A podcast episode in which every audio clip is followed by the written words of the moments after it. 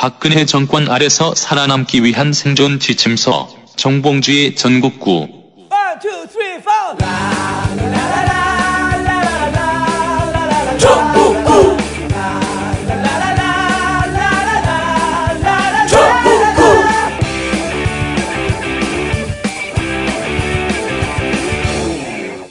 전국구가 있어 참 다행이야. 단 하나의 정통 정치 팟캐스트 전국구에서 참 다행이야. 정봉재 전국구 시작합니다.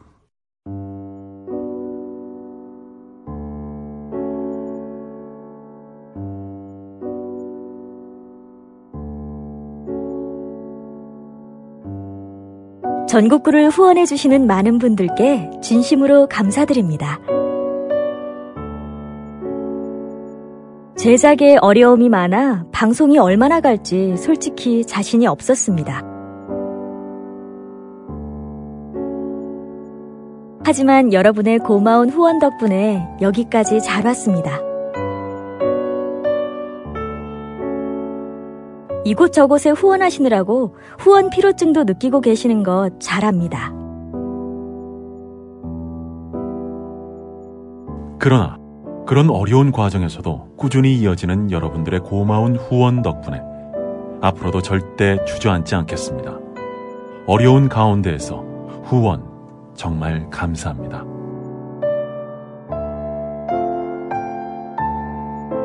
전국구 후원 안내입니다.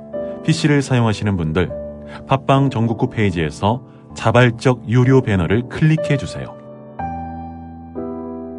스마트폰을 사용하시는 분들 하나은행 571 910005 27704 571 910005 27704 전화 문의는 02 948 1416입니다.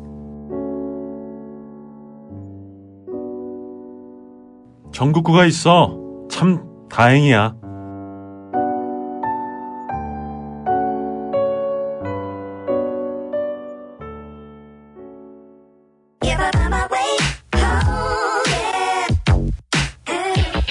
정봉주의 전국구를 후원하고는 싶은데 주머니 사정이 부담된다고요?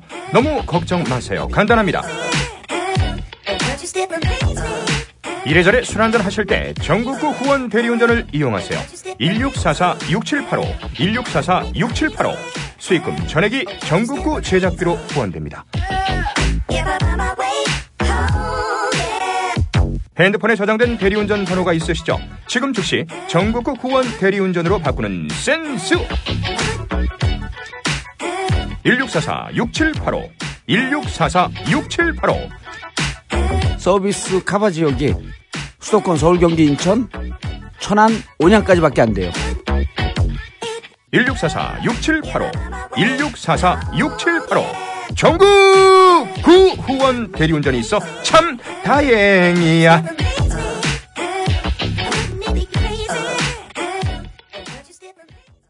자 오늘 함께 하실 분 고정 1 레전드 오브 쿠라 안녕하세요 최강욱입니다. 발, 아주 요즘 발랑발랑해 어?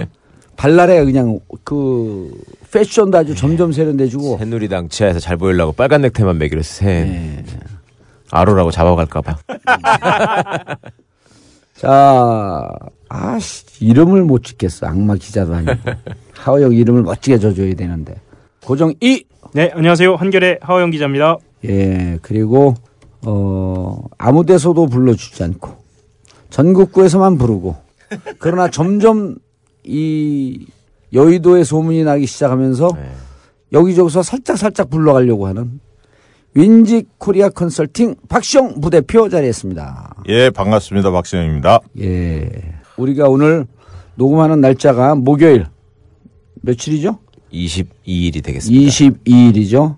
제가 1월 초에 외국에 나갔다가 어제 들어왔습니다. 그러니까 1월 16일 날, 어, 주진호, 김어준 재판하는데 왜 안 나왔냐? 아, 이거 갖고도 엄청 씹어대. 주진호 기자 전화 와갖고 자기들 세 명 나온 거는 관심이 없고 정봉주 어디 갔냐 이거만 묻대. 그날 거기 안 가려고 여행 간 거 아니에요? 그렇게들 그렇게들 씹어내더라고. 아니 이제 이거 나가면 여기 안 나오려고 일부러 해외 나간 거 아니냐? 해외는 중요한 일정이 있어요. 내가 네. 요새 해외에서 만난 사람들 이름 까발리는 순간 걔들 다 매장돼. 아, 저- 전부 소환돼. 아 그래서 나가기 전에 주진우 기자가 자기 재판 얘기를 좀 하자. 그래서 네. 작년 말에 하려고 그랬어요. 근데 이제 거기도 네. 작년 말에 프랑스가 있었고 그래갖고 말에 막 급히 들어왔어요. 네. 나는 유죄 나올 것 같으니까 튀라 그랬고 그, 그 유죄 나오도 튈 수가 없으니까 들어오겠다 그래갖고 그래서 주진우 기자 재판 관련도 녹음도 못했고 네. 어 1월 초에 나왔던 우리 방송은 연말에 어, 부랴부랴 긴급하게 녹음을 제가 괜찮을 거라고 그러니까 그렇게 계속 걱정하고 안 믿으시더니 거고. 괜찮잖아요. 예, 그러니까 진짜. 음. 근데 우리 선배님 믿으세요. 아니 그러니까 아니 언론의 자유죠. 예. 언론의 자유 기자가 언론의 자유를 어, 유죄를 하게 되면 언론이 위축된다. 네. 근데 국회의원 신분으로서 네. 표현을 했어. 네. 표현의 자유가 더 근본적 자유 아닌가? 그렇죠. 근데 나왜 감옥에 넣었어? 그것도 선거 때 했는데. 선거 때. 예. 예? 국회의원 신분이었어요 그때 제가. 예. 그러나 그 판결을 해외에서 보고 음. 아 다행이다 생각하면서 쥐새끼는 절대로 용서하면 안 되겠다. 다시 한번 적개심을. 아니 나는 적개심이 없어요 원래. 인간이 훌륭하고 적개심이 없는 사람인데 이 새끼는 정말 용서하면 안 되겠다. 이런 생각이 이번에 처음 들더라고. 네. 그 주진우가 어제 그제 전화 와갖고 자기 뭐 행사하는데 이제 좀 같이 다니자 그러더라. 좋다 같이 다니자. 근데 난 쥐새끼는 용서 못하겠다. 그러니까 한 발 더 나가갖고 뭐 찢어지게 된다 막 이러더라고. 쥐포 콘서트를 해야 되겠구만. 그러니까요. 어, 쥐를 잡자 행사를 계속 해야 되겠어. 자, 그리고 지난 어 2015년 정세 분석할 때 어, 저희가 조금 재밌게 하지도 않았는데 게시판이 뜨겁다면서요? 예. 정봉주 하호영을 작살내자. 어, 능지 처참을 시켜라. 무슨 내용이야? 나하고 하- 하호영 기자는 안 봤어 아예 게시판을. 무슨 내용이야? 저는 또 왜 아무 얘기가 없어요. 나는 얘기도 안 했는데. 아, 당신 얘기 나왔어. 어. 하호영하고 정봉주하고 손 끊고 당신만이라도 이 악의 구렁텅이에서 빨리. 그 최강욱 빨리 여기서 나와라. 아, 이런 그 댓글들이 예, 있다고. 많더라고요. 그거 있지? 예. 여기서 빠져나가면 머리, 아니, 머리가 당신- 빠지는데. 아니, 당신만 선한 사람이 돼서 legend. of 구라는 빨리 빠져나. 어쩌다가. 아 근데 무슨 내용이야 주로? 주로는 이제 그 문재인 후보에 대해서 네. 예를 들면 이제 좀 diss를 어, 했는데. diss를 했는데 네. 그게 이제 맥락 없이 어. 아. diss한 거 아니냐 이게 좀 있었고요. 그다음에 이제 친노 세력이라는 게 별로 없는데 네. 국민 속에서 그게 인식이 있으면 있는 거 아니냐라는 게 그- 발언이 그건 하호영 기자의 발언인데. 뭐 그렇습니다. 당신 좀 좋은 것 같아. 아니 그다음에 이제 네. 당 대표 신분도 아니었는데 예를 들면 세월호나 뭐 밀양이나. 강, 강- 밀양이나 강정이나 그래 도 나름대로 문재인 의원이 다녔는데 네. 그걸 너무 다른 뭐 디스하면서 다른 뭐 당 대표도 아닌데 이- 그럴 수 있느냐? 근데 이제 이게 어떻게 보면 당 대표 지금 선거 과정이잖아요. 네. 그러다 보니까 좀 더더 민감하게. 예. 그런데 이제 우리가 그런 그 댓글을 뭐 다 이렇게 그 피드백 하- 해갖고 해명을 할 필요는 없겠지만 어, 몇 가지 말씀을 좀 드릴 필요가 있는 게 지속적으로 전당대에서 우리가 어떤 기조로 갔냐면 당권 대권 분리는 결국 2016년 총선 말아먹자는 얘기다. 당권 대권 분리하면 문재인 후보가 나오면 안 되는 거거든요. 예, 그 그렇죠. 당권 대권 분리가 아니라 이번에 진검승부를 해야 된다라고 하는 그 주장 자체가 아니 박지원 대그 후보 핵심이 이거 아니에요. 꽁도 먹고 알도 먹자는 거냐. 당권 예. 대권 분리해야 된다. 우리가 당권 대권 분리해서는 안 된다는 거 아니야. 그럼 기본적으로 문재인 후보의 주장이 출마가 옳다 라고 하는 걸 깔고 있었던 거예요. 그러니까 눈치 빠르거나 이것을 정확하게 이해하는 청취자들은 아 여기에서 정봉주 하호영은 기본적으로 문재인 후보가 당대표가 되는 게 맞다라고 하는 것을 깔고 가고 다만 문제가 뭐냐 2012년 대선에서 지고 가장 최대 피해자가 정봉주예요. 이겼으면 2013년 1월에 나는 복권이야 바로. 복권 됐어요 그때. 그리고 재보궐선거 다 나갔고 지금 국회의원 하고 있어. 2017년에 만약에 정권 교체 안 되면 2022년까지 난 아무것도 못해요. 그럼 가장 유력한 후보 문재인 후보. 문재인 후보가 당 후보는 되겠지만 당 후보 되는 거로 끝나선 안 되잖아. 대권을 이기기 위해선 이러이러한 단점이 있다고 한다면 극복을 하고 넘어가야 된다. 이런 애정어린 비판을 한 거 아니야. 근데 애정어린 비판이 좀 얄미웠나? 얄미웠죠. 거기에 얄미웠어. 애정이 애정이 안 느껴진 거지 애정이. 애정이, 애정이 느껴진 거야. 예, 애정을 사실 느끼게 뭐 하려면. 지난 가을에 예. 재보궐 선거 730 패배 이후에 우리가 방송 한번 했지 않습니까? 예. 앞으로 비대위가 어떤 비대위가 되느냐. 그래서 이제 그때 이야기 나온 게 혁신 비대위가 되어야 하고 예. 예. 실세들이 다 등장해서 진검승부해야 한다. 그 주장했지. 그 주장했잖아요. 예. 그 연장선에 있는 건데 예. 이제 그때 안 들으시고 이번에 이제 들으신 분들이 여러 가지 좀 마음이 불편한 분들도 있었던 것 같아요. 음. 아니 예. 그때도 듣고 지금도 들었는데 이런 거지.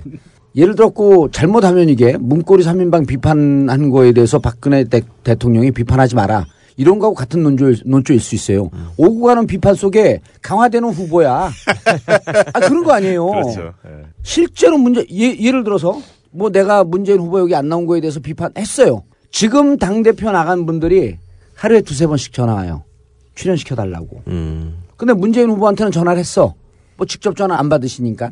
그, 그 주위에 있는 사람들한테 했거든. 검토해보겠다. 나는 세 명이 다 나와서 각자 얘기를 좀 했으면 좋겠어. 예. 그래서 우리가 주장하는 게 내가 주장하는 게 뭐다. 네. 셋이 붙여갖고 토론을 붙이면서 두 사람을 한 사람을 올리고 혹은 두 사람을 올리고 한 사람을 기스내자는 게 아니고 각자 한 시간씩 배정을 하는 거에 대해서 충분히 주장을 할 수 있는 어쨌든 뭐 이게 200만 300만 듣는 거니까 했으면 좋겠는데 아, 여기에도 안 나오려고 그러고 이런 거에 대해서 난 좀 이해할 수 없다 이런 얘기를 한 거야 지금이라도 난 나왔으면 좋겠다는 거야 다음 주에 나머지 두 명 중에 누구라고 얘기할 수는 없지만 하루에 두세 번씩 연락이 와요 아. 내 주장을 좀 펼 수 있게끔 기회를 줘라. 왜냐? 정청래가 여기 나와갖고 한번 나간 다음에 최고열에서 최고위원 지금 떴다고. 1등으로 달리고 있잖아요. 예. 압도적인 상당히 압도- 1등이에요? 예. 어, 유력한- 1등이에요, 진짜? 1등이에요 지금. 오. 그뭐 이따 얘기하겠습니다. 음. 내가 그래서 1등을 확실히 1등 할 수 있는 팁을 줘- 줄 거야. 아까 네. 하호영 기자한테 비공식적으로 얘기했는데 그거 주는 순간 어, 최고위원 표의 25%가 돼. 어. 최고위원 표. 그래 안 그래? 그렇죠. 대의원들의 마음을 움직일 수 있을 것 완전히 같습니다. 움직일 수 있는. 예. 어. 자, 참. 어쨌든 그래서 우리 어, 비판을 듣고 불편하신 분들 어, 옛날에 제가 아주 잘 나갈 때면 듣지 마 이랬을 텐데 그냥 그러지 말고 들- 계속 들으시고요. 그리고 옛날에 저분이 또 최고위원 선거인가 뭐 나갔다 떨어졌잖아요. 컷오프에 그것 때문에 아니, 그러니까 그리고 이해하시고. 아니 그리고 하영 기자님한테도 발언 기회를 한번 주셔야죠. 아 그런가요? 네. 해명기에? 아 해명은 아니고요. 아니 인간이 솔직한 또 마음으로. 고집이 세 보여. 네, 솔직한 마음으로 전 제가 틀렸다고 생각은 안 합니다. 네. 저는 뭐 욕 먹어도 상관은 없고요. 근데 네. 나도 내가 안 틀렸어. 누가 내가 틀렸다 그랬어. 나도 내가 안 틀렸어. 다만 이 비판을 네. 긍정적으로 바라보자. 그럼요. 네. 저는 그 이메일을 한 두 통 받았어요. 그게 오. 그것 때문인 것 같아요. 뭐라고 아. 하냐면 딱 한 줄이에요. 의견은 내지 마라. 음. 넌 기사만 써라. 이렇게. 그래서 왜 이런 이메일이 왔지? 그건 내가 그건 내가 얘기해 줄게. 예. 그런 건 같은 새끼들이야. 왜? 놈들의 사람들의 의사 표현의 자유를 지들이 지, 그 재단하는 게 어디 있어? 근데 첫 번째 그 권력은 모두가 있다고 생각하는 곳에 있다. 뭐 이런 표현을 쓴 것 같아요. 예. 그리고 어, 친노라는 프레임은 엄연히 존재할 수밖에 없다. 왜냐하면, 그, 왜냐하면 그런 인식이 있으니까. 그 말을 꺼낸 이유는 아니 난 하- 하영 기자 정확하다고 보는데. 그 어? 이번에 문재인 의원이 장구 끝에 출사표를 던졌잖아요. 예. 그러면 이 자리에서 지난 가을에 얘기했을 때 혁신 비대위로 큰 판을 벌려보자로 얘기했던 것처럼 예. 지금 현재 존재하는 친노 프레임을 넘어설 방책을 갖고 나왔어야죠. 예. 그러니까 그런 의미였어요. 사실 그러니까 그런 것이 우리는 아니야라고 이렇게 수세적으로 하지 말고 음. 그 판을 넘어설 비책 음. 그리고 그 판을 넘어설 수 있는 슬로건 안 되면 대포라도 쓰겠다. 아 이거 편집 그 정청래. 편집. 네, 아, 편집. 아니, 뭐 편집이야. 정청래 주장인데 당 근데 대표가 이제 되겠다. 이런 건것 그런 의미였어요, 사실. 예, 뭐 제가 볼 때는 예를 들면 문재인 지지자들이 볼 때 좀 불편한 요소는 예. 이제 진보 언론이라고 얘기하는 예. 흔히 얘기하는 한글의 경향, 오마이 예. 이런 등등에서 사실은 문재인 후보에 대해서 그렇게 우호적인 기사들이 많지 않았어요. 예. 뭐 그건 잘 아, 사실입니다. 사실 네, 여기. 실토하겠지만 예. 한결에는 한결에는 486 흔히 말하는 이인영 띄우기에 나섰고 어, 진짜. 경향은 흔히 얘기하는 뭐 김한길 예. 예를, 예를 들면 그런 쪽에 안철수 우호적인 시각들이 있는 게 사실이거든요. 음. 그러다 어, 보니까 그래요? 진보 언론 전체가 문재인 후보가 출사표를 던진 이후에 초반 레이스에서 어려움을 예, 어려움을 겪은 건 사실인 어, 거거든요. 그런데 전국구까지 그러니까 이제 가장, 찔르니까 가장 위력적인 매체인 전국구까지 나서서 씹어 돌리니 어. 아프죠. 아프긴 아픈 거지. 예. 그런 면도 정말 우리 있었다. 편이라고 생각했는데. 예? 조금만 교정하면요. 예. 그 아, 교정하지만 나는 내 주장이 옳았다. 네. 그리고 내 비판 옳다. 다만 이 비판은 긍정적으로 서로 자양분으로 삼으려고 하는 성숙한 노력이 좀 있어야 되겠다. 이런 거 아니야. 그렇죠. 성숙하지 못하면 또 서로 씹는 거지 뭐. 할 수 없는 거지. 어떻게 할 거야, 이걸. 어, 안, 경향이 안철수에게 우호적이진 않죠. 예, 뭐꼭 그런 건 아닌데. 예, 예, 예. 그러진 않고 왜냐하면 경향신문 에서 아마 억울해 하실 거예요. 왜냐하면 거기가 비판을 굉장히 많이 하니까. 음. 그리고 아니, 아니, 한겨레가 김한길에 대해서 우호적인 거는 조선이에요. 그렇죠. 예. 네. 음. 그리고 실제로 그쪽에서 굉장히 조선일보를 많이 참고하는 걸로 알고 있고요. 이제 교정, 한겨레가 뭘 교정? 한겨레가 근데 486 예를 들면 성한용 칼륨도 마찬가지겠지만 예. 486한테 우호적으로 좀 띄우기 나선 건 초반에 좀 있었죠. 초반에 이인영 후보에 대한 기대가 있었던 건 사실인 것 같아요. 그러니까 제, 저도 정치팀에 있으니까 예. 그렇게 지켜보면 어 그런데 그 제 역할을 못 하고 있는 것에 대한 비판적인 태도도 있죠. 근데 기대- 이제 처음 시작이 항상 그렇게 되면 그렇게 기대하지 태도- 마. 그거 586이죠. 왜 486이요. 그렇죠, 586이죠. 586이고 이제 기대하지 마. 영원한 영원한 청소년 대표 선수. 칼럼으로 영원한 기대주 꿈나무. 되는 게 사실 한겨레가 예. 꼭 이렇다라고 하는 게 그렇지. 조금 예. 걸리긴 해요. 그래도 인정해야죠. 칼럼에 그런 논조가 있다라고 하면. 아니 우리가 얘기가 길어지면 구차해지는 거야. 그렇죠. 예. 그럼 인정할 거 인정하고 예. 아니 조금 더 통렬하게 비판해야죠. 조금 더 통렬하게. 근데 이제 너무 우리를 많이 씹어댔으니까 조금 후퇴하고. 우리끼리 서로 돕자. 광고 시간입니다. 안녕하세요. 경북 상주에서 꽃감 농사를 짓는 농사꾼 이상만입니다. 저는 왕따 농사꾼입니다. 경북에서 노무현 대통령을 좋아하고 나 꼼수를 듣고 정봉주 전국구의 예청자에서 우리 댁에서는 왕따입니다. 그런데 이상하게도 저희 꽃감은 참 맛있습니다. 품질도 아주 좋습니다. 진짜 이상하죠? 구매 방법은 010-4009-7393 010-4009-7393 꽃감 농사 열심히 짓고 시골에서 전국구를 열심히 전파하겠습니다. 감사합니다.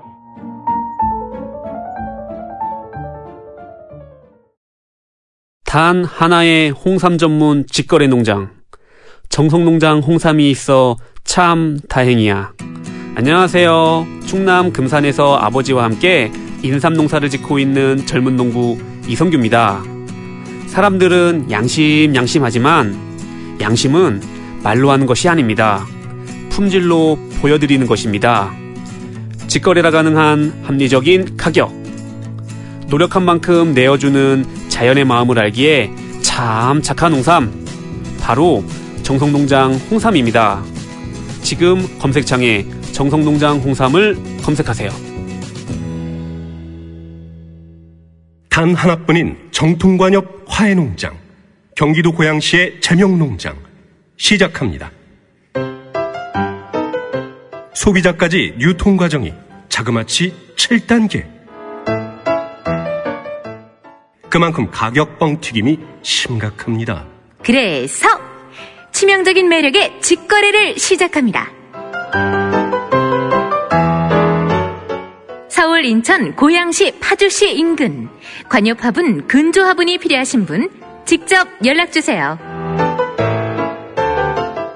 010-9007-1989 기억하라 010-9007번에 1989 정통화해 제명 농장 꽃도 좋고 나무도 좋아요.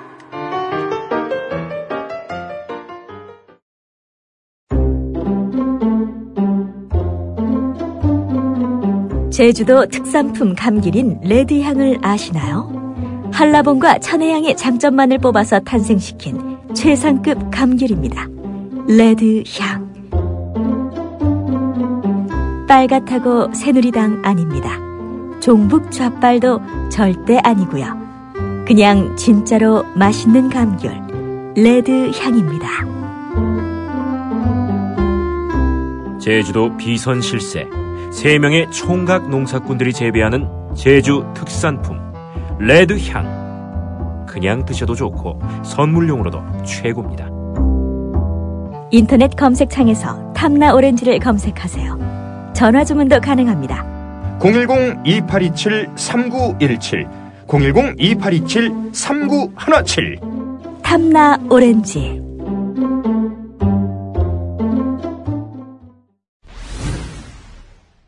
자, 판세! 전당대회. 네. 어, 아, 정청래가 전화 왔다며. 그 아, 얘기 그 해야지. 얘기했어요? 그럼 해야지. 먼저 하세요, 그럼. 재밌는 얘기를 먼저 해야지. 정청래가 전화 와서 예. 나한테 꼭 인사를 좀 전해줘라.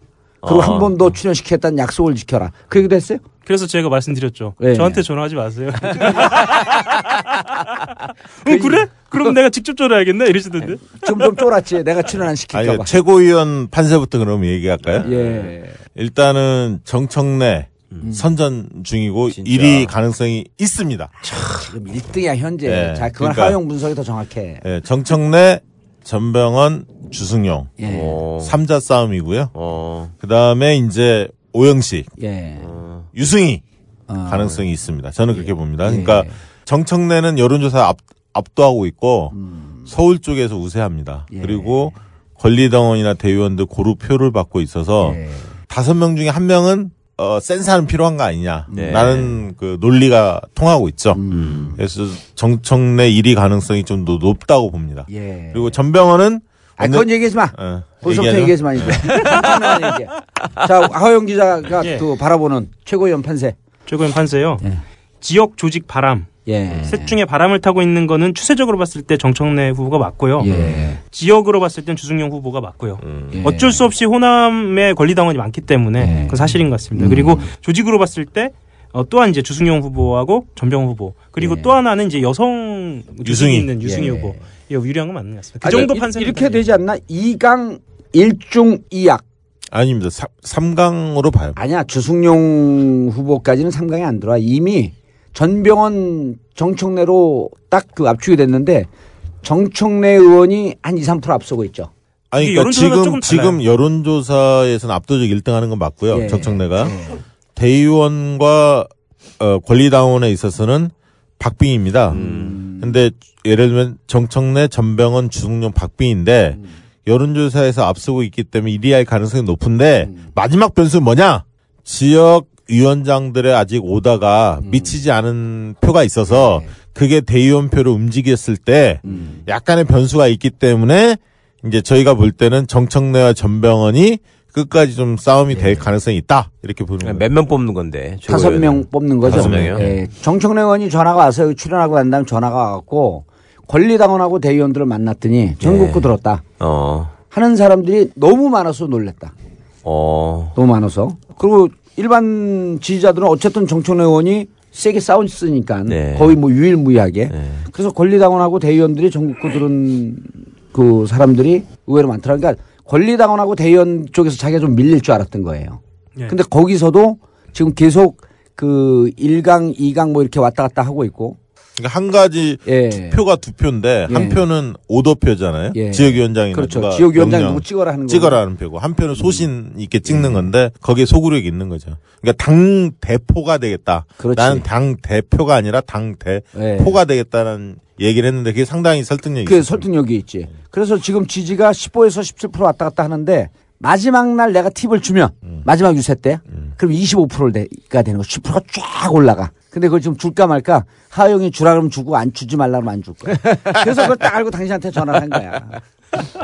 아니 내가 미리 얘기했잖아. 설득력이 있어요 없어요? 제가 이런 말씀도 좀 드렸죠. 좀 아깝다라는 말씀. 어, 정청래를 죽이기는 좀 아깝다. 당대표를 줘야 될 것 같다. 예, 모든 사람들이 다 걱정합니다. 왜? 정청래가 2등 하는 건 괜찮은데 1등 했을 때 그 기고만장 어떻게 볼 거냐. 아니 기고만장 할 만하지. 전국구 나와서 1등 했다고 우리가 계속 계속 밟는 거니까. 자 그다음에 당 대표 판세. 새정치민주연합 전당대회 흥행몰이가 쉽지 않습니다. 이 밖으론 각종 대형 이슈가 연이어 터지고 안으로는 정동영 전 의원의 탈당 등 분란이 이어집니다. 이 급기야 안철수 전 대표는 밖에선 전당대회가 열리는지도 모른다고 꼬집었습니다. 문건 유출, 항명 파동, 대통령 10년 기자회견. 각종 뉴스가 쉴 새 없이 터져나오면서 새정치민주연합 당권 주자들은 반응을 내놓기 바쁩니다. 박근혜 대통령의 회견을 보고 박지원 후보는 불통 회견, 문재인 후보는 마이동풍 회견, 이인용 후보는 문제는 박 대통령이라는 입장을 내놨습니다. 정동영 전 의원의 탈당으로 통합의 축제가 돼야 할 전당대회는 김이 빠졌습니다.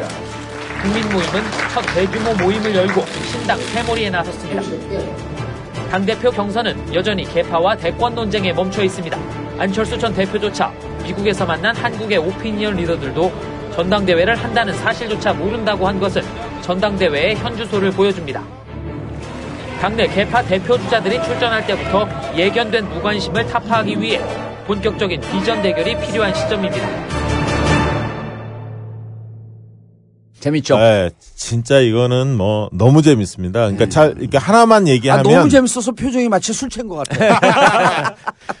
이- 일단 이걸 전제하는데 대의원이 45%입니다. 비중이 예. 권리당원 30%, 일반 당원이 10%, 여론조사 15%입니다. 예. 근데 지금 쟁점이 뭐냐면 이 10%인 일반 당원의 표심이 예. 권리당원 표심에 가깝냐 아니면 그렇죠. 일반 국민 여론조사 표심에 가깝냐가 가장 관건입니다. 예. 해석하는데 음. 왜냐하면 대의원 45%는 지금 어느 기관에서 조사하나 대략 박지원이 한 4, 5% 앞서는 걸로 나옵니다.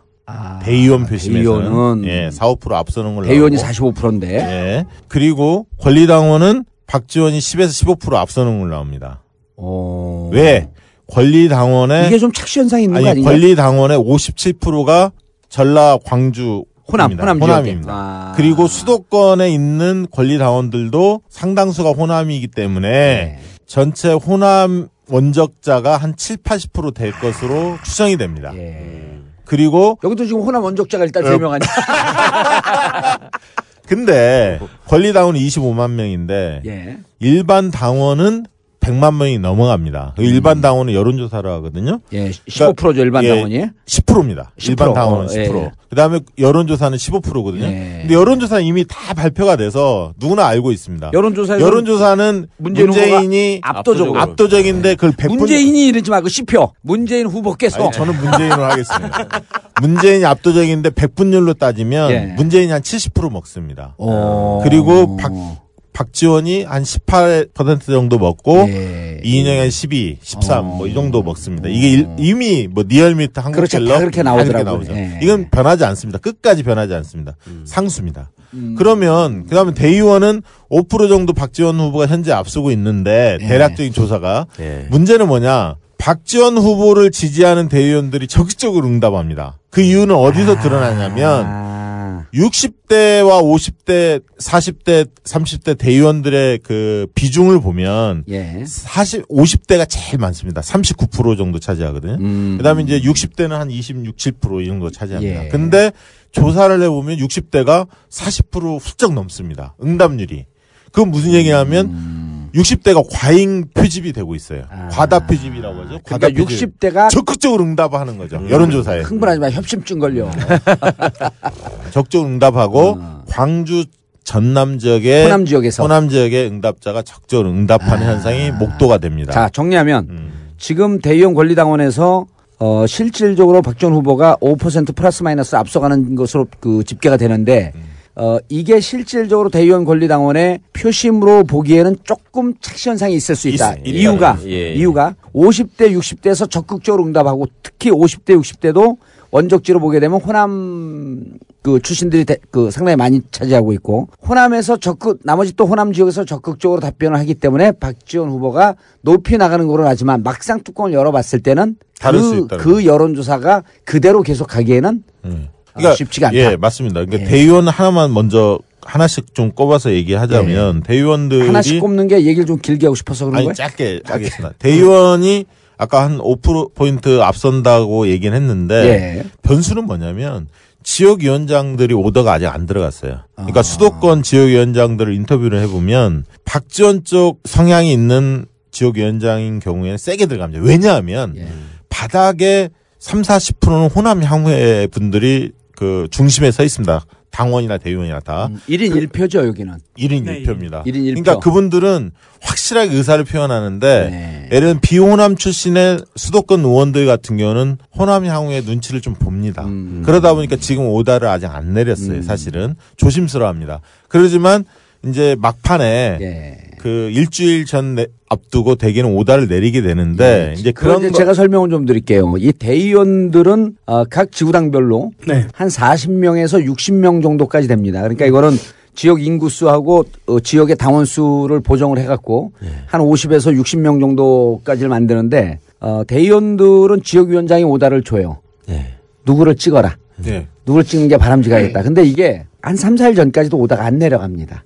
어. 아, 가장 정확하게 오다가 내려가는 것은 주로 갈 때 버스를 버스 동원하면. 딱 40명이면 버스 하나 동원하거든요. 거기서 본인이 직접 얘기하지 않고 지역의 광역의원 아. 혹은 지역의 사무장 이런 사람들한테 가면서 마이크 잡고 얘기하면서 아. 이번 쭉 설명하면서 여러분들 알아서 찍되 아, 우리 위원장님께서는 이, 이 분을 지금 지지하고 계시다. 그거 찌그한 얘기거든요.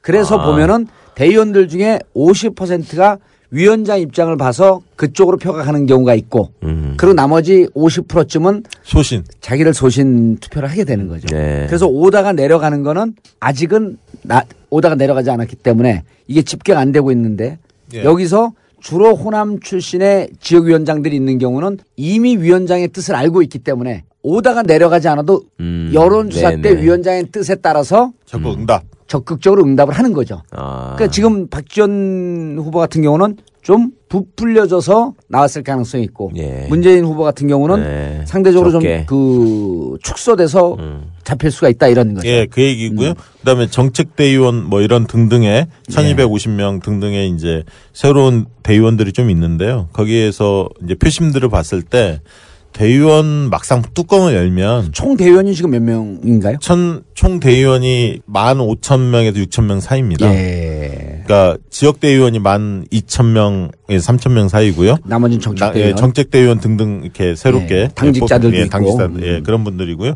그래서 이제 대의원 표심은 거의 엇비슷할 것이다 이렇게 예. 예측하는 거고 권리당원 이제 표심이 중요한데 왜냐하면 여론조사 이미 정해졌고 예. 그다음에 아까 얘기했던 일반 당원의 10%를 어느 쪽에 할 거냐 권리당원 쪽으로 갈 거냐 아. 여론조사 국민 여론조사 비슷하게 할 거냐 이게 관건인데 최근에 제가 전화를 받았어요 어제도 음. 예. 호남 지역에 있는 그 굉장히 적극적으로 활동하시는 분인데 예. 이제 판세를 물어보더라고요. 근데 관건은 뭐였냐면 아, 전략 마인드가 좀 있는 분이 야, 있는 분이죠.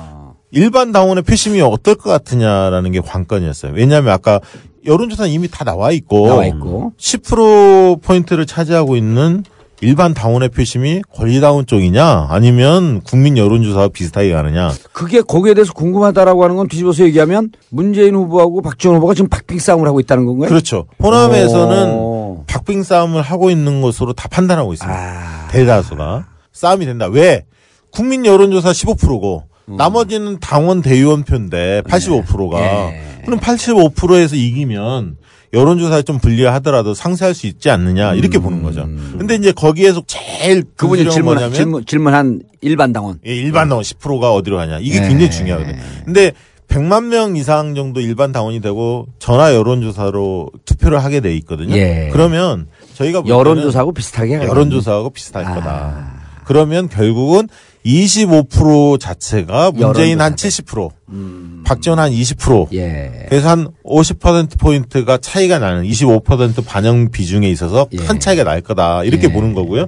대의원은 아까 얘기했듯이 5% 정도 박지원 후보가 앞서고는 있습니다만 예. 거의 엇비슷해질 것이다. 그러면 이제 남은 표는 권리당원. 권리당원. 예. 권리당원 아까 얘기했듯이 호남이 압도적으로 숫자가 많고 57%. 57% 수도권까지 보면 7, 80%가 되는데. 호남 출신의 예. 사람들이거든요. 그럼 이분들의 표심이 어떨 거냐가 관건인데 음. 지금은 조사를 해보면 권리당원 문- 문제는 권리당원의 DB가 아직 공개가 안 됩니다. 예. 과거 자료 가지고 보통 여론조사를 해보면 10에서 15% 정도를 박지원 후보가 앞선다는 게 일반적인 얘기입니다. 예. 근데 아까 대의원이 표가 굳어져 있다.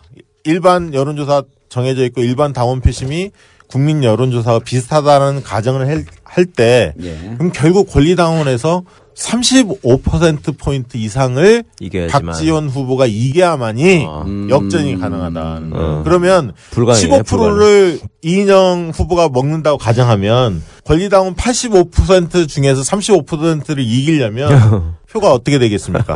60대 25 이렇게 나와야 하는 거예요. 60대 25. 그거는 불가능하다.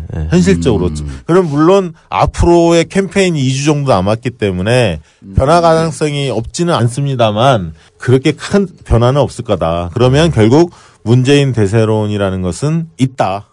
다만 표 차이가 얼마나 날 거냐 문제인데 저는 오히려 표 차가 지금은 한 5% 정도 이긴다고 보거든요. 문재인 후보가. 그 결론 넘어가기 전에 네. 지금 의원들 분위기는 좀 어떤가요? 일단 의원들은 관망세로 겉으로는 드러나는데요. 예. 밤이 되면 이제 다들 움직이죠. 밤이 되면. 밤이 되면 다들 그러니까 움직이고. 관망세로 겉으로 보인다라고 하는 것은 여전히 중립지대 의원들이 많다는 얘기 아, 아. 닌가요 예, 많고 아까 말씀하셨던 것처럼 뭐 오더 뭐 이런 얘기를 아예 꺼내지도 않고요. 아. 그러니까 지금 현재로서는 중립 지역이 굉장히 많은 예. 상황이죠. 그러니까 지금 의원들 만나면 그런 얘기합니다. 수도권 의원들 만나면 원외 특히 원외위원장들 예. 만나면 무슨 얘기? 원외 국회의원이 아닌 위원장들. 이번에 대할 사람들 총선에서 예. 그 사람들 무슨 얘기하냐면 박지원의 얼굴로 총선 치르기 수도권에 힘들다. 안다. 음. 그러니까 나는 뭐 비문이지만 어, 친노도 아니고 비노지만 음. 박지원으로서는 어렵다는 거 안다. 다만 문이 대한다는 거 알지만 내 손에 피 묻혀가면서 음. 오다 내리기는 좀 어렵다. 아. 지금은 그냥 보고 있다. 이런 얘기가 많은 어, 거죠. 그건 마지막 날 내리겠다는 거예요, 차 안에서. 그거, 그것도 본인이 나서는 게 아니고 사무장이나 지역의 광역의원들, 서- 시의원들, 그렇죠. 뭐 경기도 의원들, 인천 시의원들, 이, 이들을 통해서 결국은 수도권 싸움이거든요, 이게. 네. 그리고 의원들이 보는 판세는 어때요? 일단 좀 디테일하게 들어가면요. 예. 이번에 그 여성 대의원 비율이 50%가 유지됐거든요. 그게 이- 의미가 있어요. 왜 의미가 있냐면 오, 그래요? 실제로 문재인 의원이 여성 예. 지지자들이 굉장히 많아요. 압도적이죠. 예, 압도적이기 때문에 그것이 지금 15,000명 중에 그러면 7,500명. 아니, 저- 그렇게까지는 안 됐고요. 예, 40% 40% 넘었고 예. 제가 알기로는 40한 2, 3% 선까지는 왔습니다. 제가 예, 알기로 예. 그렇습니다. 그래서 그 부분이 여론조사에 충분히 반영됐는지에 대한 어떤 그- 그건 확실치 않고요. 또 하나의 변수가 뭐가 뭐가 있냐면 아, 여론조사를 지금 무시하는 거야? 아니, 아니, 아니, 그게. 아니라 여론조사 실제 해 보면 여성들과 남성들 비율을 따져 보면 아까 얘기했던 42, 3% 정도가 차지하는에도 불구하고 여론조사에서 응답하는 여성의 비율은 30%밖에 안 됩니다. 아, 적극성이 좀 떨어지는구나. 네, 떨어진다는 거. 그런데 실질적으로 지지율은 문재인 후보가 압도적으로 그 여성에서 높고. 압도적으로 높고 남성은 왜 그래? 이유가 뭐예요? 잘생겨서? 아, 이유가 있을 거 아니야. 여성 후보들한테 아무래도 이제 더 어리- 저 인간이 저기 남성 후보들 같은 경우는 여기 못 들었어. 더 어리니까. 아니, 그것도 있죠. 남성 후보들 같은 경우는 주로 이제 오래된 당원들이 그렇죠. 많죠. 예, 예, 그러니까 호남에 뿌리를 두고 오랫동안 네. 당원 생활하신 분들이 많은 거고요. 여성 후보들은 고참 당원들. 예, 그렇다고. 저는 지난주에 목포에 일 때문에 갔더니 거기서는 박지원 대표가 당연히 된다고 다 알고 네, 있던데. 그렇게 알고 네. 있어요. 당연히 된대. 그래서 아, 그 당연히 안 될 것 같은데 당연히 돼요 그랬더니 아, 당연히 된다고 하는데 뭐라고 하십니까? 막 그러는데. 어, 전국구 나오는지 모르죠. 거기서. 네, 잘 모르시죠. 그래, 우리 지금 이게 재밌는 게 50대, 60대 우리 그 아까 얘기했던 권리당원, 대의원 권리당원 이거 50대, 60대 된 분들은 전국구가 있는지도 몰라요. 네. 이분들한테 정봉주가, 정봉주 얘기면 그 사람이 누구요? 네. 그래요? 네. 몰라요. 그리고 한 가지만 더 말씀을 드리면요. 지금 전북 지역이 고- 권리당원이 제일 순서가 많거든요. 제일 많죠. 예, 그러면 박지원 후보의 예, 밑바닥 정서, 그러니까 이 후보 입후보하기 전부터 아주 바닥을 훑었거든요. 그 정서와 그 조직력이 누가 박지원. 네, 박지원이 어, 지역 조직력이 위원들. 세죠. 예. 예. 전북 지역이 얼마만큼의 영향력을 갖고 있느냐. 음. 여기와 비교했을 때 사실 전북 지역은 여전히 정세균계잖아요. 정세균계가 또 얼마만큼 움직여주느냐. 음. 뭐 이런 변수들이 아직 많이 남아 있습니다. 네. 이게. 실제로 여론조사 해 보면 전북은 팽팽하게 나옵니다. 어. 양자가. 예. 근데 전남과 광주는 압도적으로 박지원 후보가 높죠. 전북 같은 경우는 정세균계가 이번에 뭐 이인영 후보를 밀고 있다라고 하는 게 언론 기사로도 계속 나오는 거 아니에요? 아니, 꼭 그렇지는 않습니다. 그렇진 않아요. 예, 전북- 왜냐하면 그게 그 전북에 이제 정세균 계가 제일 많고 그렇죠. 그 조직을 담당하고 있는 분들하고도 제가 그 관계가 깊은데 어, 이런 게 있는 거예요. 정세균 후보가 오다를 줘도 그 양반이 당 대표로 있을 때 혹은 본인이 출마했을 때 이럴 때 하고 오다력이 확 떨어져요. 이 오다의 힘이라 그러거든. 아, 그거 떨어져요 달라요, 이게. 그게. 그럼 틀리죠. 예를 들어 누굴 밀라 그래도 아니 뭐 본인이 직접 나온 것도 아닌데. 아. 그럼 뭐 지금 그 뭐 당 대표나 무슨 이런 위치가 아닌데 그러니까 당 대표로 있을 때 다시 출마하면서 오다를 때리는 것. 그다음 에 일정 정도 지위에 있으면서 오다를 때리는 것. 이런 거가 조직력인데 그런 게 조직력이 많이 와해돼 있지. 네.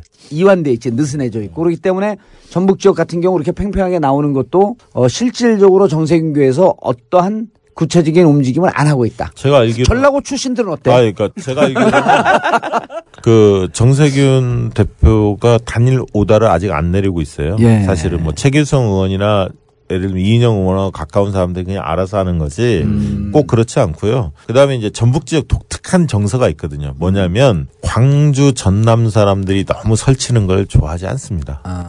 그건 뭐냐면 호남의 주도권이 늘 광주 전남에 있기 때문에 약간 섭섭한 마음이 늘 있거든요. 음. 아, 전국구의 베이스는 그 전주인데. 전라도인데 전부. 그 전라고라고 볼 수 있죠. 뭐. 아니 하영 기분 나빠하죠 그럼. 네, 그래도 원래 명문이 먹는 거였죠.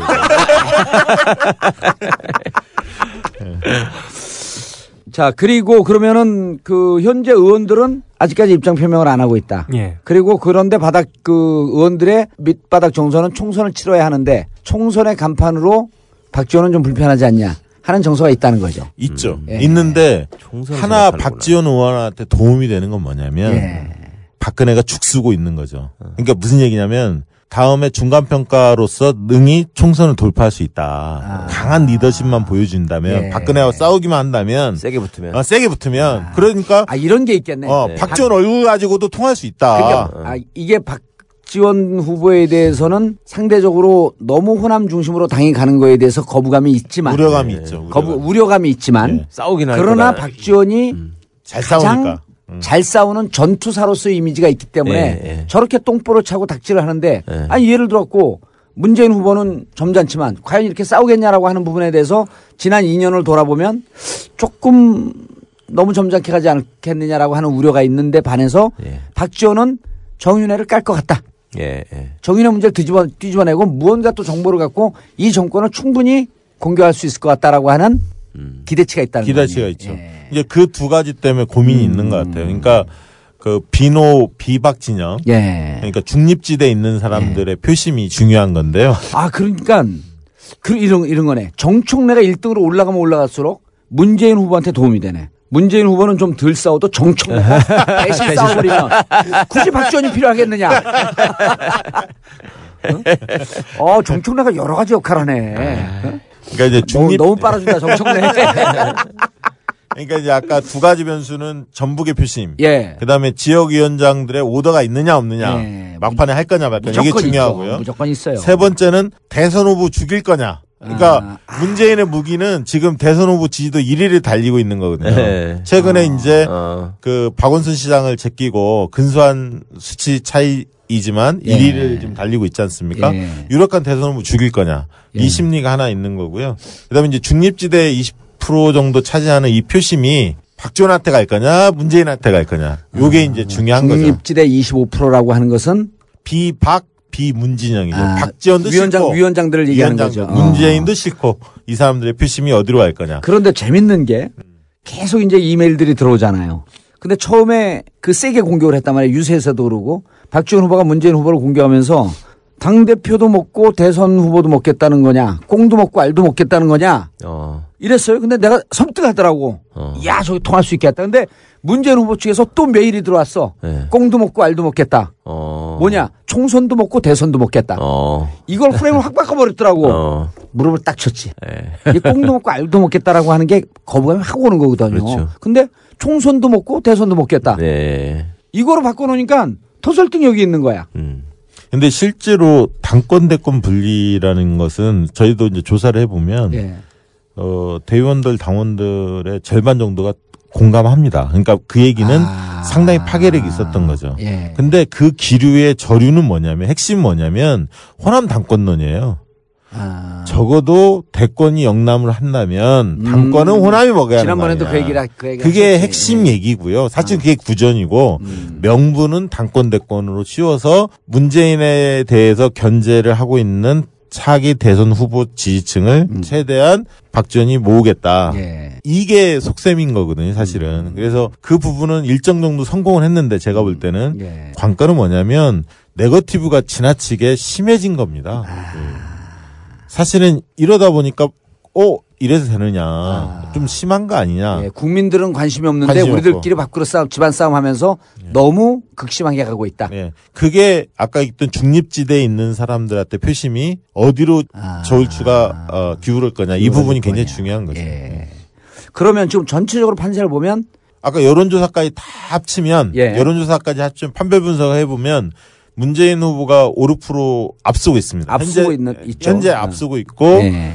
아까 벌어지겠다는 지역위원장 오더나 아까 여성표 얘기했죠. 예. 여성 그 투표율 예. 문제 지금 응답은 적지만 이런 것 등등을 감안했을 때는 약 10% 포인트까지 벌릴 가능성이 있다. 아. 예. 이렇게 이제 조금 전문가들은 그렇게 예상을 하고 그러니까 현재 여론조사만을 봐도 5%쯤 앞서고 있는데 아까 얘기했던 대의원 권리당원 특히 이제 호남 중심으로 이렇게 편제되어 있는 이런 분들이 적극적으로 답변하면서 이 적극적으로 답변하는 분들이 박지원 쪽으로 답변을 그 긍정적으로 보는 거 아니에요? 예. 이런 거 감안하고 아까 여성 대의원 네. 감안하고 42%쯤 되는 그리고 그분들이 30% 정도밖에 응답을 하지 않는 것 이런 걸 감안한 것을 여론조사에 보정을 해보면 예. 10% 이상으로 벌어질 것이다.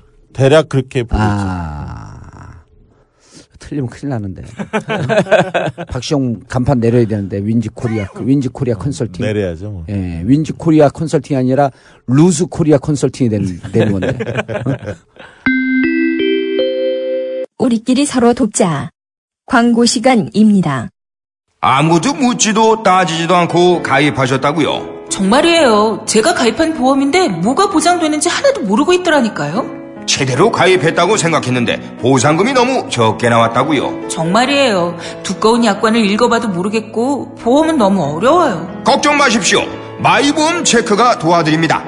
보상받을 때 어떤 서류가 필요한지, 얼마나 보상받을 수 있는지 이미 가입된 보험 상품도 분석해주며 전문 설계사가 20여 개 보험사의 다양한 상품 중에서 당신에게 가장 유리한 것을 추천해드립니다.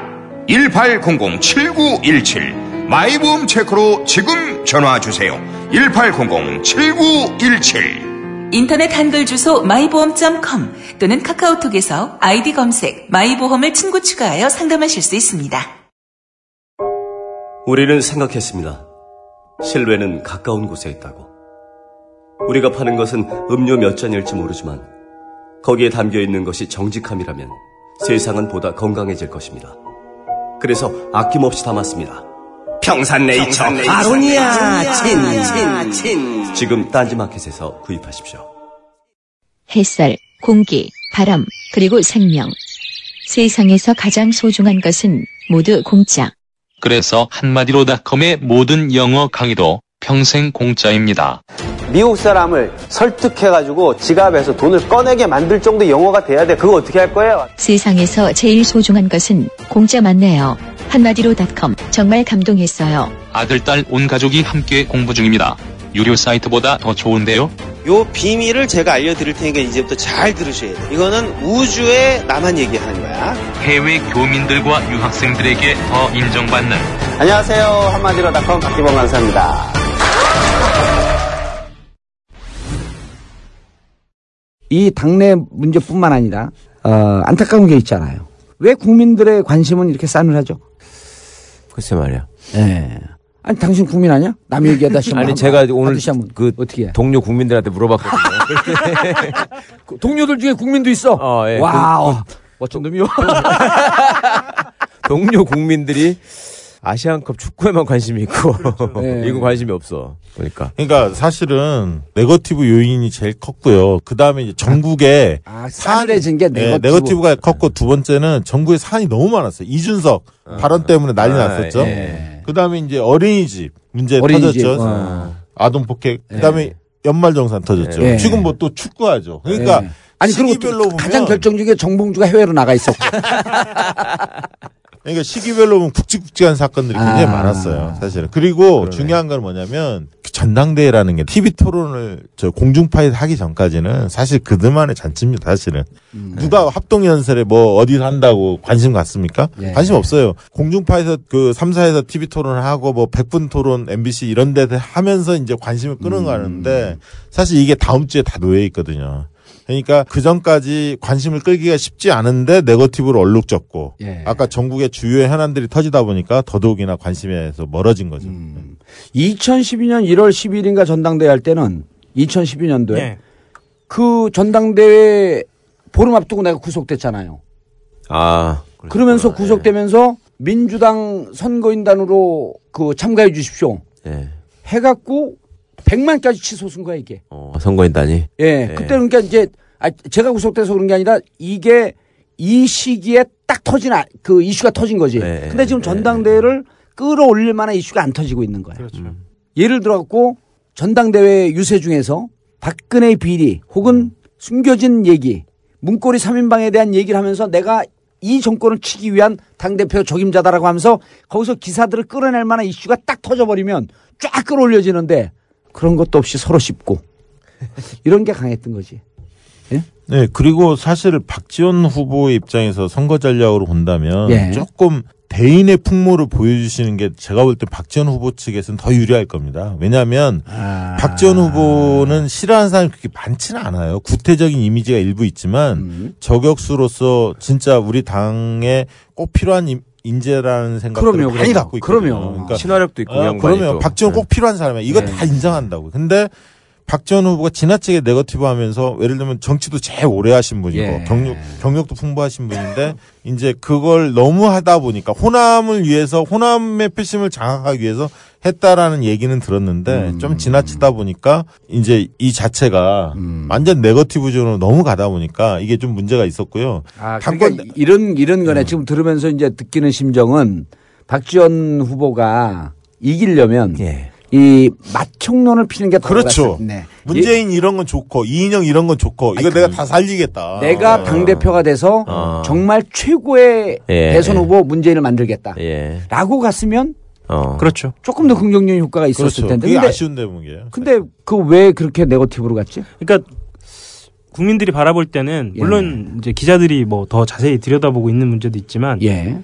친노, 친노 예. 비노, 개파 예. 문제 그리고 호남 영남 지역 문제 이건 너무 예상돼 있었거든요. 아. 그러니까 예상된 문제를 처음 그 연설회부터 계속 아. 제기되고 있는 거예요. 그것에 대해서 또 그러면은 문재인 후보가 그것을 넘어설 만한 어떤 혁신적인 어떤 안을 내놓는다든지 아니면 본인 스스로가 그것을 극복 극복이라는 표현은 맞는지 는 모르겠습니다. 아무튼 그 판을 자- 장악할 만한 무언가를 보여주지 못했다는 점도 사실 그래서도 좀 이렇게 관심이 멀어져 그러니까 첫. 연설에서 이- 마- 많이 만약에 나와 문재인 후보가 경쟁하는 거로 보지 마라. 음. 나는 당 대표가 돼서 네. 문재인 후보를 최고의 대선 후보로 만들겠다. 음. 그러니 굳이 지금 문재인 후보가 당 대표가 네, 될 필요가 예, 없다. 예. 안 돼도 큰 기스나지 않고 내가 당을 책임지면서 최고의 후보를 만들겠다. 적임자는 나다. 난 킹메이커다.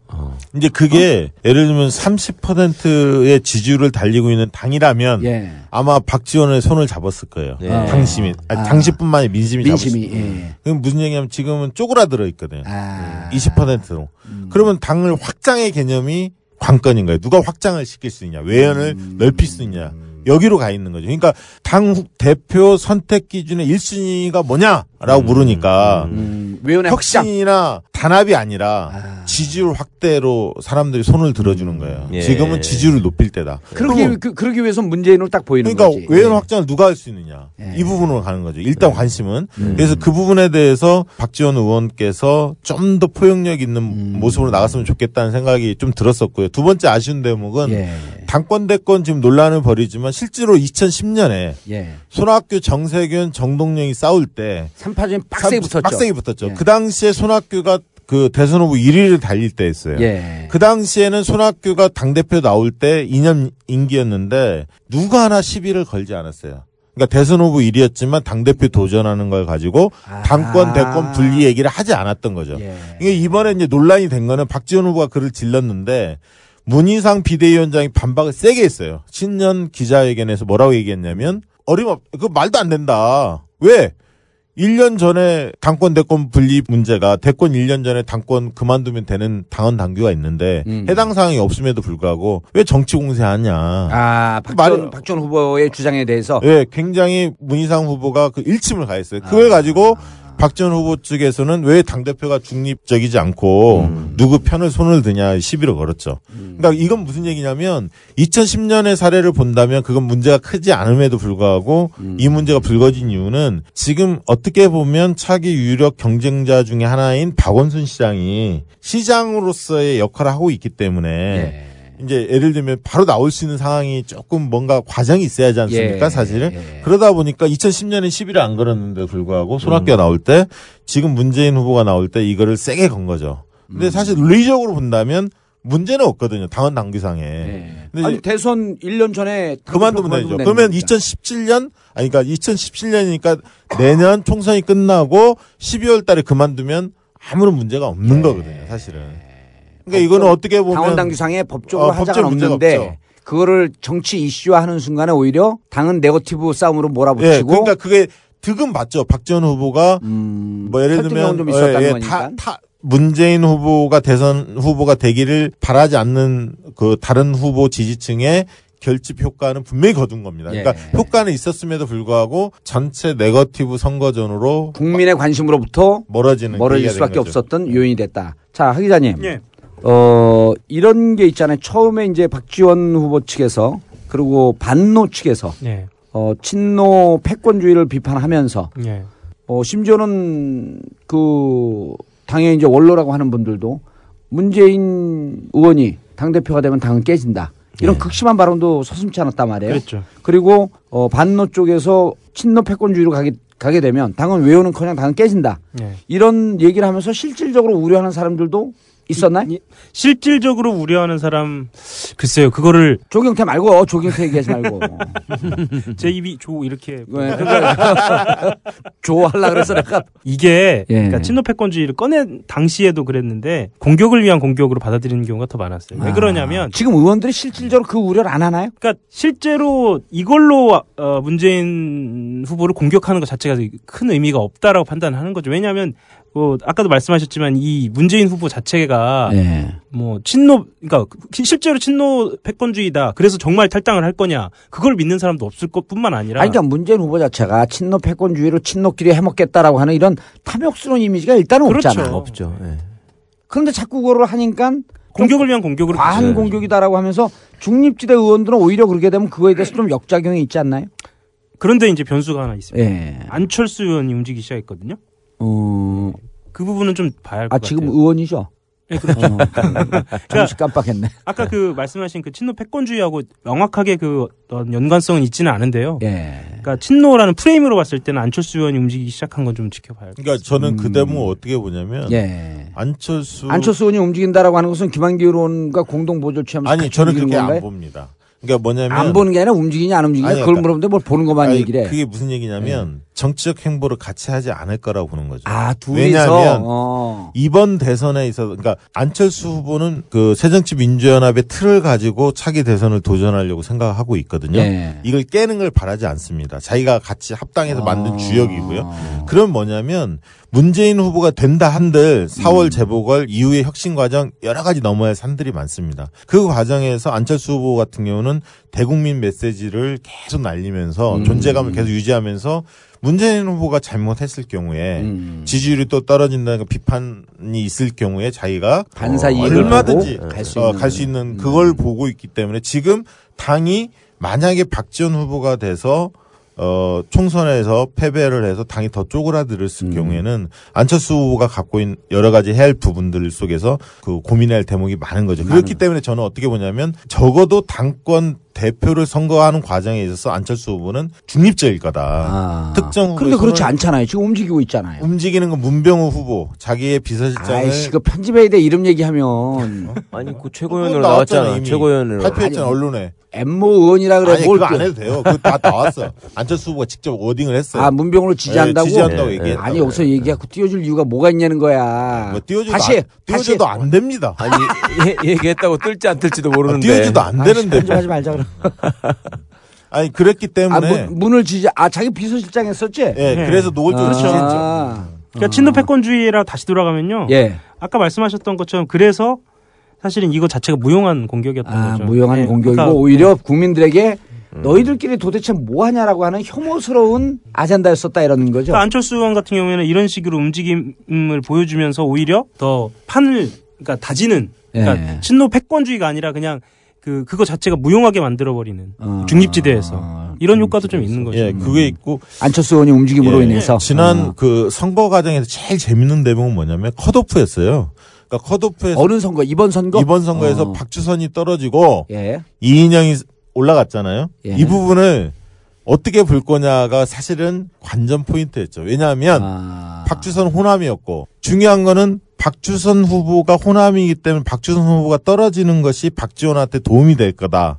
이렇게 득표력 측면에서 박지원 후보 측에서 그걸 선언했죠. 아. 왜냐하면 표가 갈리니까. 아, 그렇네. 예. 삼위 안에 박주선이 들어왔으면 호남 표가 갈릴 수밖에 갈리잖아요. 없었던. 음. 그러니까 캠페인 하기는 좋은데 예. 왜 친노 비노 싸움 영호남 대결하기 위해서 굉장히 이게 캠페인 하기 좋거든요. 근데 실, 현실적으로는 자기 표가 갈리는데. 근데 표가 음. 갈리기 때문에 예. 박주선이 떨어지는 거를 반겼죠. 이인영이 아. 이인영이든 제3자가 들어서는 거를. 근데 중요한 게 그러면 득표적인 측면에서 박지원한테는 실이었을지 아니 득이었을지 몰라도 캠페인을 이인영이 들어오니까 어떤 현상이 벌어졌냐면 친노와 비노의 갈등, 영호남의 갈등이 굉장히 극대화되지는 않았거든요. 아. 이인영이 들어오면 세대 교체론이 나름대로 중립지대에서 잡으면서 예. 이게 그 양 진영의 갈등이 음. 어떤 쪽으로 극대화되지는 않았어요. 양 진영의 갈등을 조금 완화하는. 느끼는 사람들이 이쪽 또 이인영한테도 모이고. 몰리고. 어. 그러니까 그런 측면에서 득표에서는 도움이 됐을지 몰라도 음. 캠페인에서는 박지원이 손해봤다. 그러면 결국은 그 꼭 이인영이 들어온 게꼭 득이었느냐, 득이었느냐. 박지원의 아. 입장에서는 꼭 그런 건 아니었다. 이런 게 이제 평가죠. 근데 조금 이제 너무 많이 남은 얘기인지 모- 남은 얘기인지 모르겠는데요. 예. 그러니까 누가 돼도 예를 들면 4월 재보궐 선거라든가 예. 지금 이제 세금 문제 아 저기 연말정산 문제라든가 예, 이런 10, 13원의 세금 폭탄. 예, 뭐 이런 이슈들을 어떻게 대응하는지에 대해서도 사실 좀 답답한 상황이기 때문에 음. 현실적으로 봤을 때는 지금 누가 돼도 좀 답답한 상황이다 이런 네, 평가예요. 예. 예. 예, 그러니까 그래서 그래서도 그래서, 관심이 없는 거고요. 어, 음. 그래서 내가 이제 그 다음 질문할게. 그럼 정동영 탈당과 밖에서 제3 제3야당 이 움직임에 대해서는 당사 당의 영향을 충격파가 돼요 안 돼요?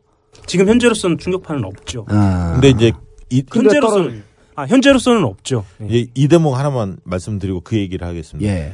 당신과 민심이 분리된 것이 확인되면 이번 예. 당 대표 선거에서 예. 분열이 굉장히 가속화되고 분당 가능성이 있습니다. 그게 아. 무슨 얘기냐면 민심에서 여론조사는 문재인이 이기는데 당심에서는 박지원이 박지원이 이겨갖고. 종합적으로 해서 문재인이 이겼다 아슬아슬하게 음. 이럴 경우 분열 그 당내 갈등이 극대화될 심화- 거고 가능성이 분당 있지. 가능성도 있습니다. 그러면 뭐가 관건이냐? 권리당원은 어차피 문재인이 지금 이기기 어려운 국면이거든. 그러면 대의원 선거에서 박지원이 이길 거냐, 문재인이 이길 거냐 굉장히 관전 포인트. 그러니까 전체적으로 누가 될 거냐도 있지만 권리당원은 이기기 힘들어요. 쉽지 않습니다. 그러니까 아까 얘기했던 실질적 호남 분들이 70% 80%쯤 예, 되기 쉽지 때문에 않습니다. 어. 쉽지 않습니다. 그러면 대의원 선거에서 만약에 문재인이 이기고 종합선 전체적으로 해서 토탈에서 이긴다면 예. 당신 민심에 대한 그런 논란이 좀 잦아들 텐데 음. 대의원도 근소하지만 박지원이 이기고 권리당원에서 상당수로 이기고 상당한 음. 표차로 만약 민심에서는 문재인이 압도하니까 토탈로 해서 문재인이 이긴다 아. 당이 한들 갈라서려고 하는 아사색 이겼, 어. 이겼을 경우 그러니까 당신과 민심이 다르다는 게 확인됐을 경우에 네. 후과가 굉장히 클 가능성이 있습니다. 음, 그런 위험성이 있네. 그러면은 그 우리가 지난번 비판받은 걸 반가하기 위해서 이래야 되겠네. 대의원도 문재인을 그 좀 도와주 찍어주고 권리당원도 문재인을 좀 찍어줘라. 아, 뭐예요, 이 양반들이 뭐왜 흥분해? 뭐예요, 그건 또. 아니 당연히 분리 안 되기 위해서 그러면은 신당 변수는 있어요, 없어요, 진짜. 없다는 거 아니에요 현재로서? 전- 전혀 없어요. 지금 아까 얘기했던 그런 그런 당내의 그 전당대 결과를 어떻게 해석할 거냐에 대한 문제만 놓여 있고 그 외에는 그렇게 크지 않다고 봅니다. 어. 그런데 여론조사는 지금 무섭죠, 사실. 글쎄. 신당 지지가 많이. 그거는요, 제가 얘기할게요. 그냥, 그냥 아니, 제가 얘기한 세력에 대한 기대. 그거는 뭐냐면 질문 자체가 사실은 바이어스가 너무 크였어요. 뭐 이렇게 이렇게 편견, 조- 편견. 어, 이렇게 이렇게 좋은 사람들 시민사회 뭐 어쩌고 저쩌고 좋은 예를 들면 개혁적 진영들이 모여서 신당을 창당한다면 한다면. 지지하실 겁니까? 뭐 어, 이런 어. 쪽의 예. 질문이거든요. 그건 유도하는 거거든요. 그렇지. 실제 만약에 국민 모임이 지금의 추세 예를 들면 새정치 민주연합에서 탈당하는 사람이 없고 음. 지금의 제야 쪽에 있는 분들하고 정동영 후보 옛날에 과거에 정동영 의원 그리고 주변에 보세요 정동영 의원 붙었던 사람 최규식 뭐 김성호 음. 이런 사람들이 뭐 개혁적이지도 않잖아요 정동영 의원하고 가까운 분들이 아, 뿐이잖아요. 최규식도 그쪽으로 갔어요? 예, 최규식 탈당했어요? 아니 뭐 몰라요 탈당했겠죠. 그렇죠. 예, 그러니까 예. 그렇게 되죠. 그다음에 임종인 뭐 이런 분들이거든요. 다 그러니까 고등학교 동문들 아니야 거기. 그렇게 동창회 하는 거요? 네. 파열이 크지 않을 거다. 그렇게 보는 거죠. 어, 파열이 크지 않을 거다. 아니, 그래서 자꾸 그쪽에서 연락이 와요. 어, 좀 보자고 같이 하자고. 어. 그 의원님은 예. 그 이번에 댓글 보니까 예. 정동영 계열로 거의 돼 있던데요. 왜? 어, 아니 그래. 댓글에 그렇게 돼 있더라고. 정씨니까 그렇지. 동그라미도 이름이 많이 들어가고. 정동영 계로 다 인식하고 있어요? 아니, 왜냐면 내가 네. 2007년 전에 그렇게 씹고 그러다가 정동영 의원이 낙선하고 난 다음에 현장을 뛰고 있다. 이런 네, 것 때문에 칭찬을 많이 했거든요. 예. 그게 내가, 나는 기회가 없어요. 난 정봉주계야. 아니지 옛날에 손학규 계였을 때도 있고 예. 아, 김근태 계였을 철새 때도 아니, 철새? 있었죠. 원래 따지면 댓글에서 이제 또 철새가. 예, 그나 이상민하고 친해. 그러니까 리더십으로 얘기하면 통합적 리더십. 자, 마지막으로 그 마지막으로 어, 이 전당대회 이후에 지금 박근혜 지지율이 어, 곧 35%까지 떨어졌어요. 아, 33.2%까지 떨어졌더만. 아, 예? 리얼미터. 그래서 하루에 일, 그 10일 사이에 어. 자그마치 40선이 무너지고 30대 초반까지 떨어졌거든요. 어. 이렇게 추락하고 있는 지지율과 전당대회 이후의 컨벤션 효과. 그러니까 컨벤션 효과는 지금 하나도 안 나타나고 있는데 네. 아까 네거티브 여러 가지 사안 때문에 하나도 안 나타나고 전당대회를 있는데 컨벤션에서 안 하나? 하죠. 근데 전당대 이후에 저는 한 4, 5%는 올라간다고 봅니다. 예. 왜냐하면 그럼 20대 그게 중- 어디서 오냐? 20대 중반. 아니 그게 어디 예, 20대 중반인데 예. 25, 6% 정도 될 건데 그게 어디서 오냐? 예. 호남에서 오는 거거든요. 아. 그러니까 호남에서 적어도 새정치 민주연합이 뭔가 새롭게 하려고 하는 거에 대해 초반에 예. 박수 한번 쳐줍니다. 기대해 주는 거죠. 예. 그래서 지지도 오를 거예요. 예. 25, 6%까지는. 그 다음에는 지지율은 아니고. 예. 예. 그 다음에는 정말 혁신을 하느냐. 그리고 그 중간에 4월 재보궐선거가 있고요. 예. 이런 걸 잘 돌파하고 약속한 대로 혁신을 하면 30%까지는 올라갈 거라고 보- 봅니다. 통합적 리더십을 발휘하느냐. 예. 당직 배분 등등에 있어서. 예, 그렇죠. 어. 그건 당연히 뭐 문재인 후보가 만약에 된다면 그렇게 안 할 수 없습니다. 왜냐하면 본인이 대선 뛰려고 하는 사람이 그럼요. 자기 개파만 챙긴다면 그게 되겠습니까? 아 그리고 지금 선언됐잖아. 친노를 얘기죠. 예. 친노가 정말 너무나 억울하다라고 하는 얘기가 나올 정도로 내가 이 통합적 리더십을 예. 보이겠다라고 계속 주장을 하고 예, 있잖아. 오히려 비판하는 측은 뭐냐면 문재인 후보가 혁신을 하려면 참신한 인재들을 많이 등용을 시켜야 하는데 예. 시스템 공천을 얘기하는데 과연 시스템 공천을 통해서 어, 되겠냐? 참신한 인재가 들어갈 예. 수 있느냐? 예, 예.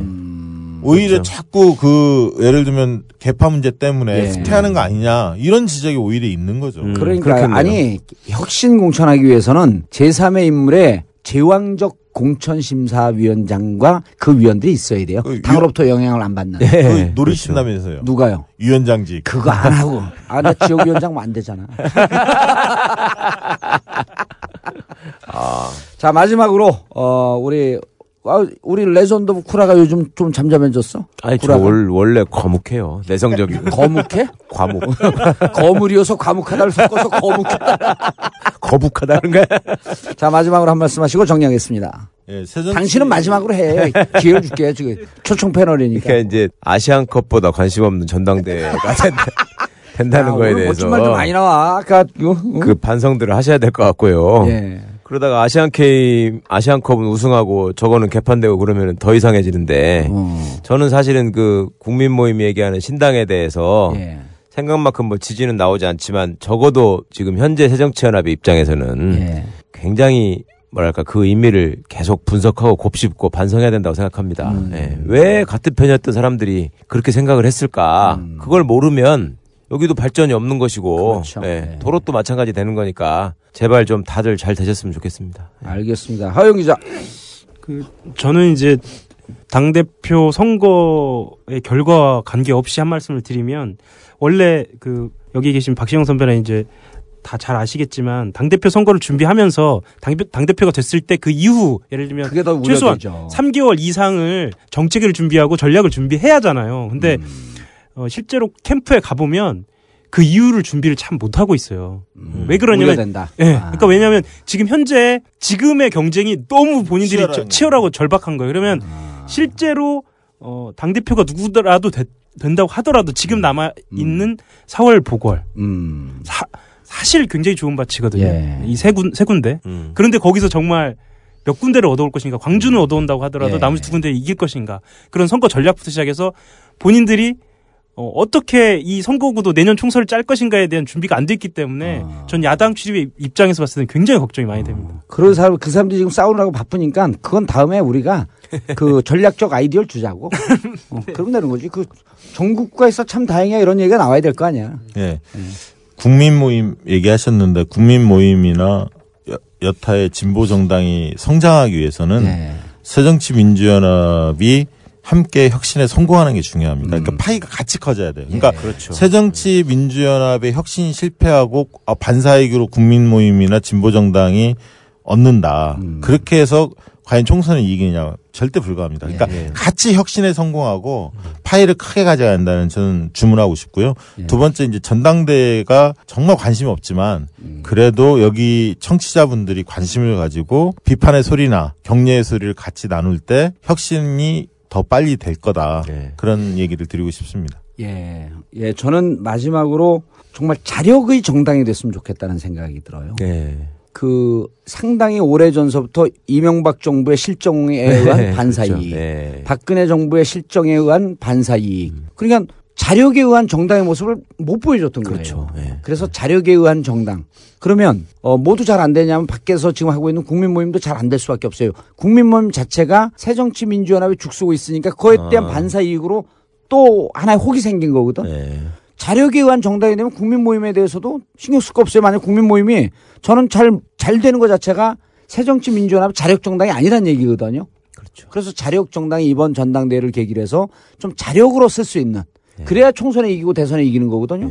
대선에 이겨야지 정봉주 사면 복- 복권이 되는 거야. 가장 절실한 사람이에요, 제가. 그래서 정말 이번 전당대회를 계기로 해서 그 이후에 자력으로 국민들에게 비전을 줄 수 있고 국민들에게 자력으로 우리의 명함을 낼 수 있는 그런 정당으로 좀 갔으면 좋겠다. 그렇게 훌륭하신 분이 날 걱정이 저 사면 복권 됐는데 선거 나서 떨어져 버리면 어떡해? 아니 사면 복권 되면 또 카드가 있죠. 뭐예요? 이 당을 위해서 네. 나는 불출마를 아, 선언하는 백의종군을 거야. 선언하고. 그럼요. 아, 섹시한 그럴 일거 없지. 아, 제가 볼 때 새로운 정답 맞나요? 봉봉당. 자, 예, 오늘 박시영 윈지 코리아 컨설팅 곧 대표를 모시고 그 정 뭐좀 뭡니까? 전당대 판세. 어, 전당대 판세 분석 어 마치겠습니다. 대단히 감사합니다. 감사합니다. 감사합니다. 박근혜 정권 아래서 살아남기 위한 생존 지침서 정봉주의 전국구.